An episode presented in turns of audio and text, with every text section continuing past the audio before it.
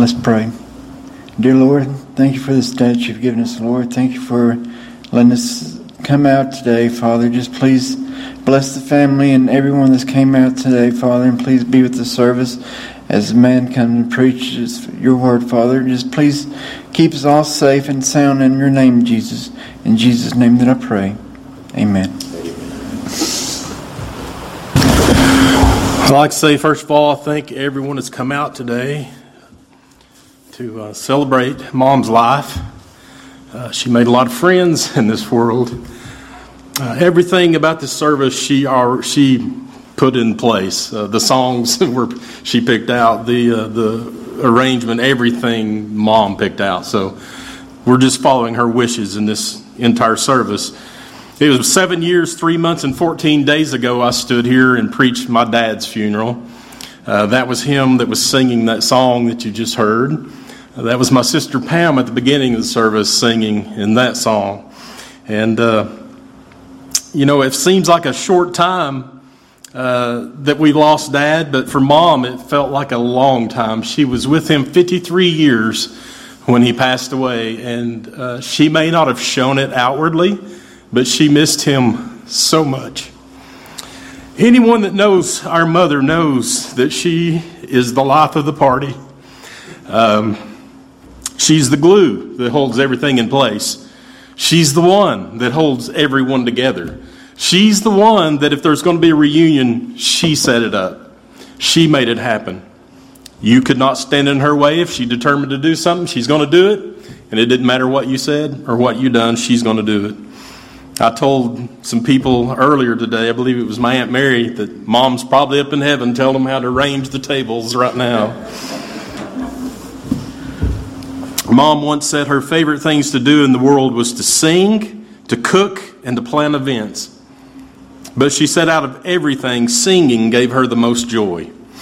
Back when we went to North Acres Baptist when I was a young boy, mom was always called on to sing, and she didn't come up to a podium or anything or a microphone. She stood up right, right there in the pew and started belting out, I've been to Calvary.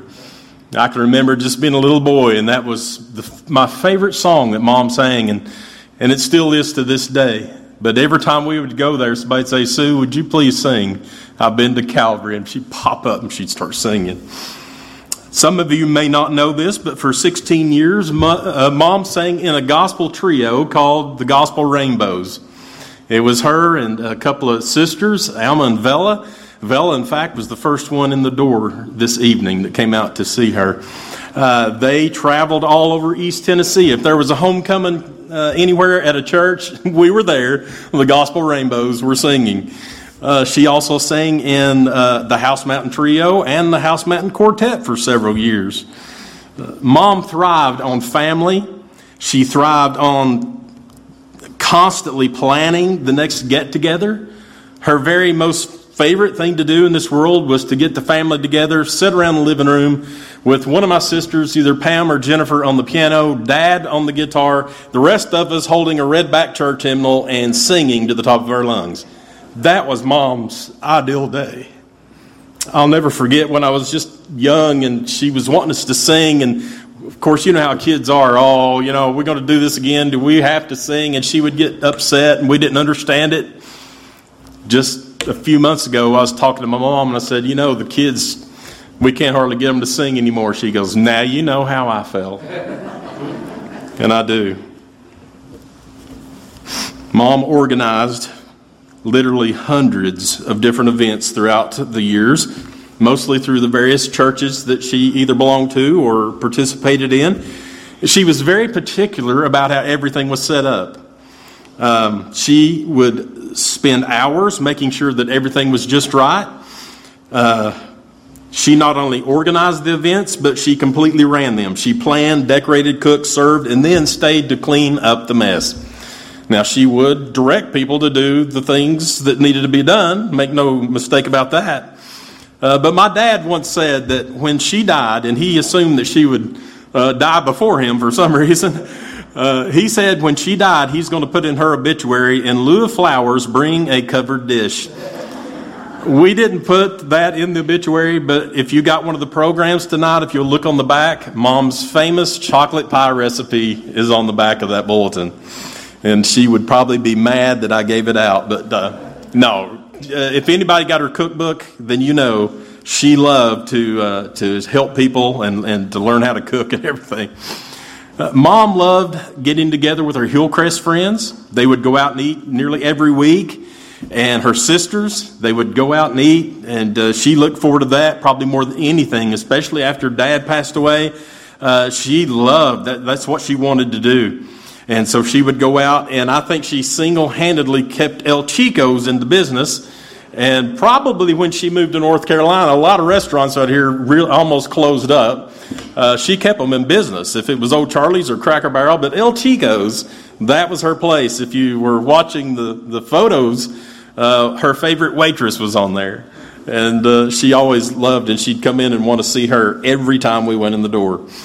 Uh, about everything I've told you about mom tonight, I want you to know the most important thing in her life was that she was saved. And she was saved in a revival service at North Acres Baptist Church on June the 19th, 1956, when she was 13 years old. There was a revival meeting going on. I believe Earl Joyner was the one uh, in the revival that was preaching. And she felt the Lord tugging at her heart and knew that she needed to be saved. And she went down and gave her life to the Lord Jesus. And she has lived for Him all of these years. She's been the most faithful person I have ever been around in my life. She made us who we are. It's because of mom we do what we do. She's the one that kept us in church no matter what.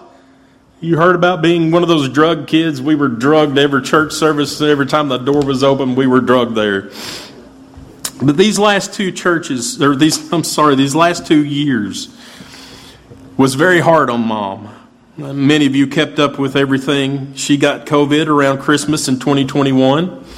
And from that point on, things just kept going downhill. Uh, it took her only good kidney, and she had to go on dialysis, and so many things her body had to endure. And finally, this past couple of weeks, it was just too much. Uh, the Lord had helped her through all that, and she relied upon His strength. And we didn't want her to go, but it was time the Lord called her to go. One last thing Mom wanted me to share with you something that she wrote. I believe she read this at Dad's funeral. She wanted it read. It's called Our Story. She says James and I go back to probably the early 1950s when his parents attended Highland Baptist Church, where my dad was the pastor. I knew his family, but they were just another family in the congregation. In 1953, land was purchased to build North Acres Baptist Church, and the church was opened in 1954 with my dad as pastor, and James's family eventually moved their membership to the new church. James said he first noticed me when I was 13 years old, a, a black haired girl wearing a yellow dress singing in the choir at North Acres Baptist Church. He was 16 at the time. Our first date, I guess you could call it a date, was when our Sunday school class had a Christmas party at Mildred Copeland's house. We went with another couple in the church because the boy had a car and James didn't at the time. That was in December of 1956. I turned 14 in February of the next year, and James turned 17 in May. In the fall of that year, he called to ask me if I would go to the movies with him. Looking back, I'm not sure how he ever got up enough nerve to ask me. He was a very shy person, I was friends with his sister Barbara, and we went to school together, so she may have given him the encouragement he needed. She was our mail carrier when we started dating, carrying our love letters back and forth from one to the other.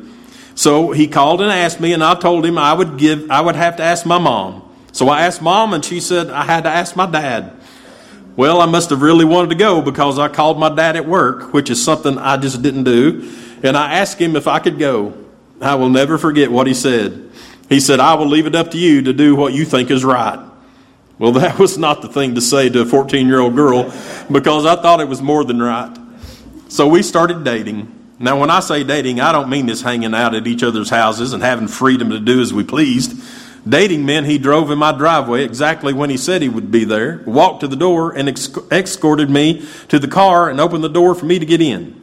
Our dates were always on Friday nights. We would go to the movies more often than not, to the drive in movies, because there were several of them Chapman Highway, River Breeze, Sunset, Knoxville Drive In, and the Family Drive, just to name a few. I guess our favorite was the Family Drive In on Broadway. After the movies, we would go eat. Most of the places we ate were also drive in restaurants. One of our favorites being the TikTok on Magnolia Avenue. We also ate a lot at Archie's on Broadway and the original Louis, the Pizza Palace. They also had good food at the drive in movies, really good hamburgers. Then, as sure as the car pulled in the driveway at the exact time it returned at 1030. None of this 11 o'clock or 12 o'clock, but exactly at 1030. And if I wasn't walked to the door and our goodbye said in about 10 minutes, the porch light began to flash off and on. Now, this went on for six years. During this six years, James became one of the most faithful churchgoers that you would ever see. Why? Because that's where he would see me. Being the pastor's daughter, I was there at every service. Twice on Sunday, Wednesday night, singings, cottage prayer meetings, you name it, I was there. My dad also held a lot of revivals, and James would either go with us or meet us there. So, after six years, when I was 19 and he was 22, he said, Will you? And I said, Yes. And we started a life together that lasted for the next 53 years and eight months, only to be ended when those vows were completed that said, Till death. On behalf of the family, let me say thank you for your presence here this evening. I know it means so much to them and um, to myself as well.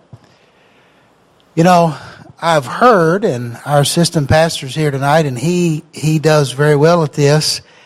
Uh, he he does good at making mother-in-law jokes, and uh, he said, "Amen." And I, being the son-in-law, you know, I have never been able to say a good mother-in-law joke because it's not true. Um, I can't say you look like your mother-in-law just moved in with you, you know, because she did, and I lived through it. Um, you know, we we had such a, uh, and I know everybody feels this way, but I felt so loved by her, and uh, eight months in the same house, and her, my wife, and I shared the same bathroom. That's pretty close, and uh, we made it. We made it. She was a pleasure to be around. And you know, I want to read a couple verses that really describe um, who she was. And uh, Josh Byron, thank you so much.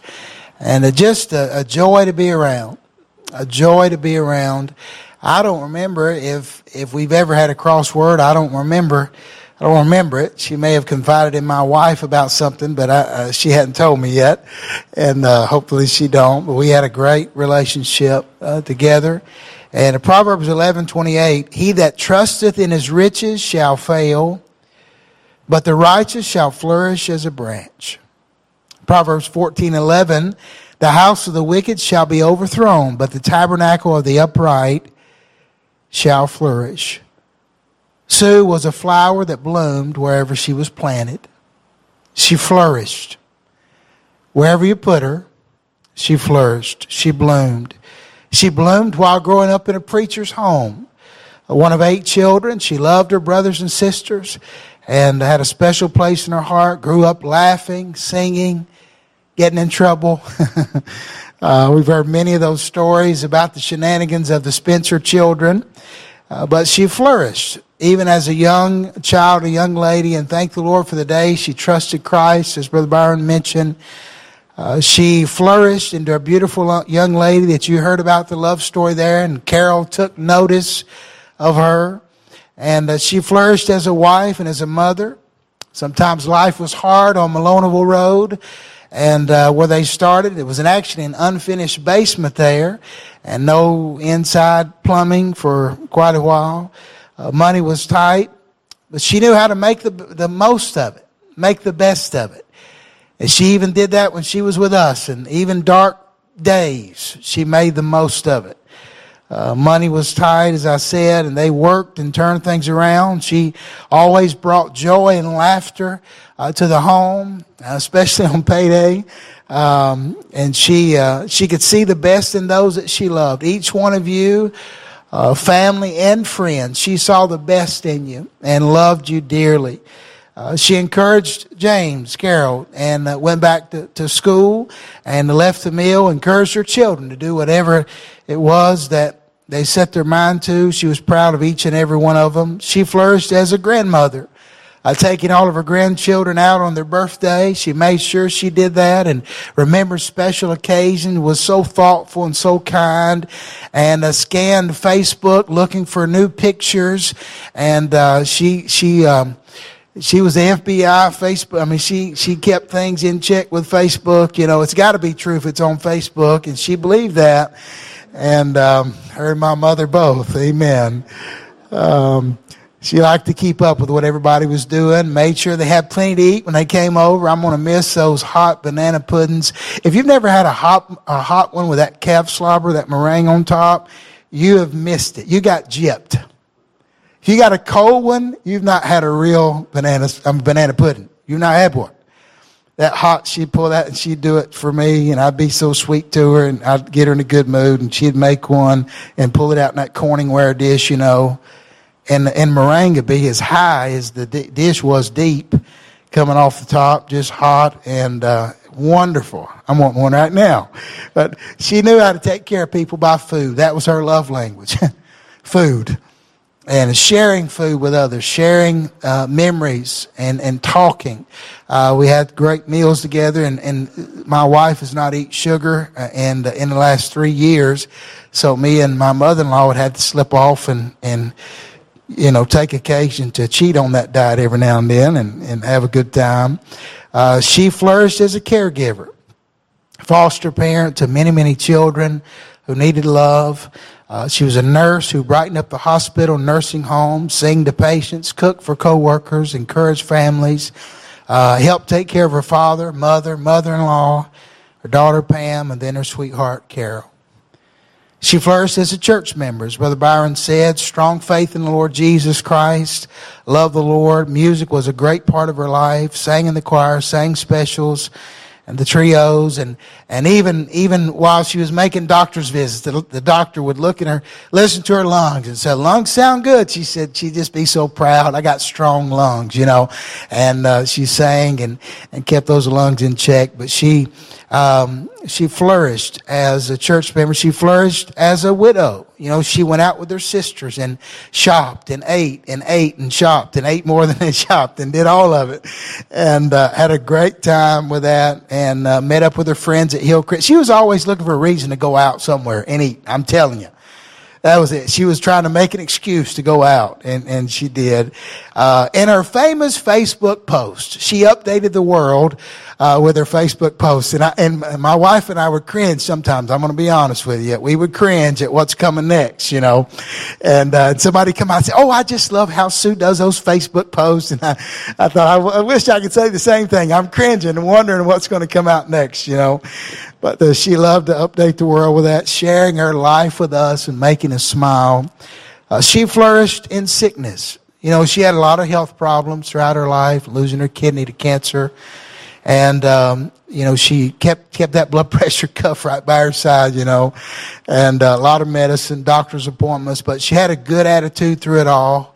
Even up to the end, she had a great, her, her legs were in such pain uh, and it's not, not the blood flow wasn't going, and just excruciating pain.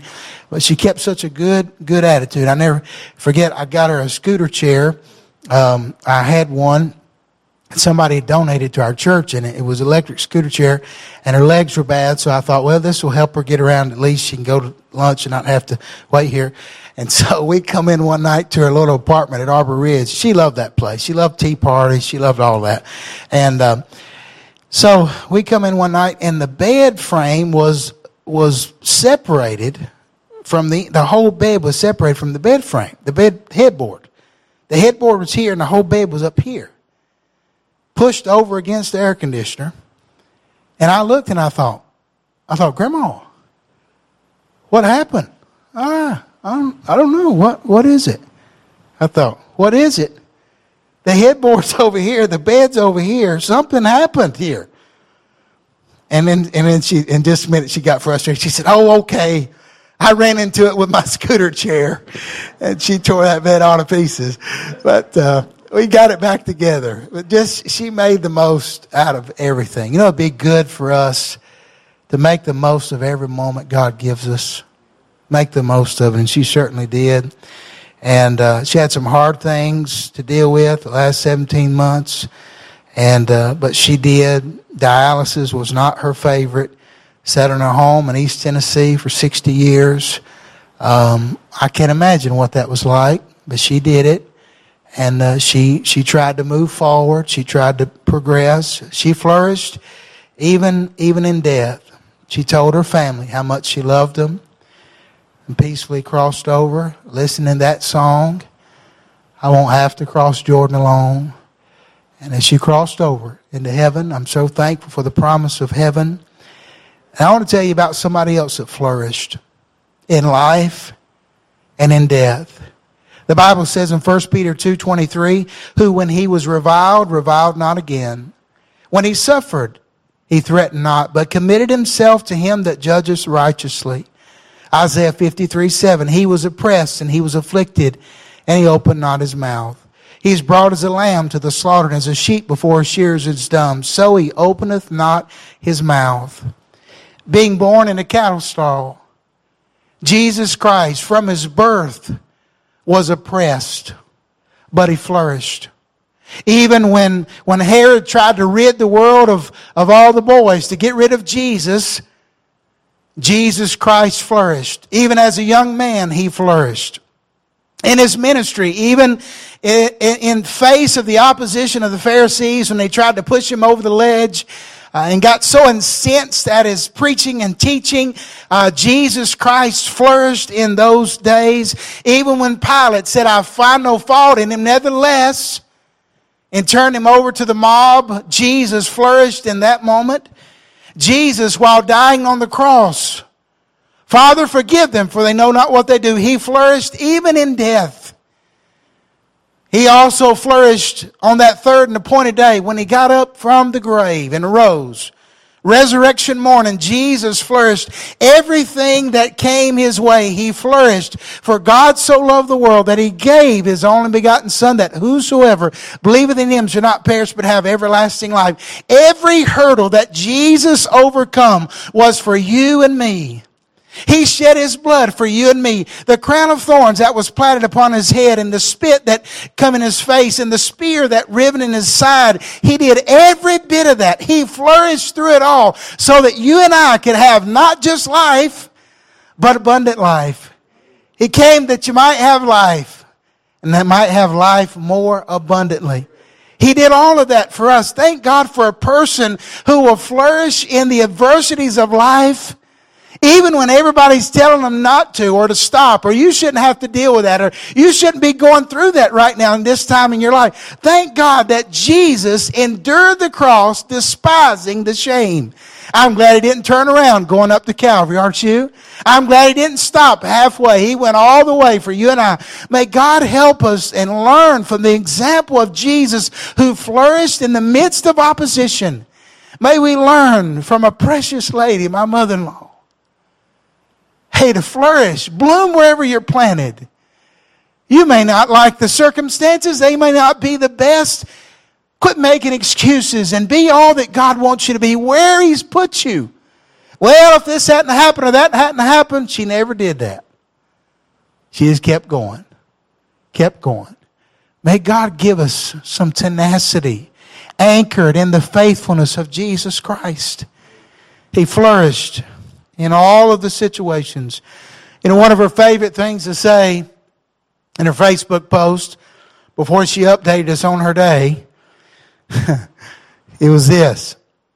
I meant to do my work today, but. And she was referring to this poem, and I want to read it to you. I meant to do my work today, but a brown bird sang in an apple tree, and a butterfly flitted across the field, and all the leaves were calling me, and the wind went sighing over the land, tossing the grasses to and fro, and a rainbow held out its shining hand. So what could I do but laugh and go? Laugh and go. I want to say to you this evening, you say, how can a person endure such and keep a smile? It's the joy of Jesus Christ. And I trust you know him as your Savior tonight. Not that your name's on a church roll you've been baptized. I mean, is he living on the inside? Have you made a decision to trust Jesus Christ as your personal Savior? If not, I trust you'll do that tonight. We're not promised tomorrow. Although we can gauge, we, at the end of her days, we could say, you know, she may not have long left here, but nobody really knows. You may not know. We may leave tonight. Are you ready? Are you ready? And for those of you who are saved, quit despising the circumstances that God's put you in. Smile and let the love of Jesus shine through. Let's quit making excuses. Well, I'm so thankful I had a mother in law that loved God. I'm so thankful. What a gift. You know, Job said, he said, the Lord gave and the Lord hath taken away. Job 121. Blessed be the name of the Lord. We focus on the Lord taketh away a lot of times, don't we? We focus really on that. Why did you take, why did you? But I want to tell you tonight, God gave in Sue Chesney. God gave what, Pastor? He gave a gift. A gift from God. God gave us her. Let's learn from the example that He used her to be. And let's lean on the example of Jesus Christ who endured the cross, despising everything else. May God help us to go forward. If you're not sure you're saved, I trust you'll get saved tonight before it's too late. Let's bow for prayer, and then we're going to have a song by Brother Byron and his family. Father, we thank you for your love for us. Lord, thank you for my mother in law's life. Thank you for the good times, the good days. And Lord, I pray you'll help us to draw strength from those moments. And Lord, ultimately draw strength from you. And I pray if there's one here that doesn't know the peace that passes understanding, God, I pray that you'll help them. Lord, I pray that you'll give them that peace right now. And Lord, I pray that you'll help us. Lord, bless this family. I pray you'll put your arms around them. Draw them close to you, I pray. And we'll thank you and we'll praise you in Jesus' name. Amen. I wanted to uh, give the arrangements for tomorrow. The graveside will be held at Washington uh, Pike Presbyterian Cemetery at 1045 uh, to anyone who can make that. And I want us to stand together tonight and we're going to be dismissed in a word of prayer thank you again for being here. I know it means so very much to the family, and many of you have driven a long way to get here, and thank you so much for doing that. It means so very much. And let's bow for prayer. Father, again, we thank you for uh, Miss Sue's life. And Lord, I pray you'll help us to honor you with our life. We've only been given one, only have one shot at it. God, I pray you'll help us to please you. And I pray if there's one here tonight without you. I pray that you will convict their heart and they'll get saved before it's everlasting too late. And God, I pray you'd help us all to make our life count because one day we will be, we will meet you. And I pray that we'll hear well done. And God, I pray you'll bless now, give us traveling safety. Pray you'll be in the service tomorrow. And we'll thank you for what you do in Jesus' name. Amen. Amen. You are dismissed.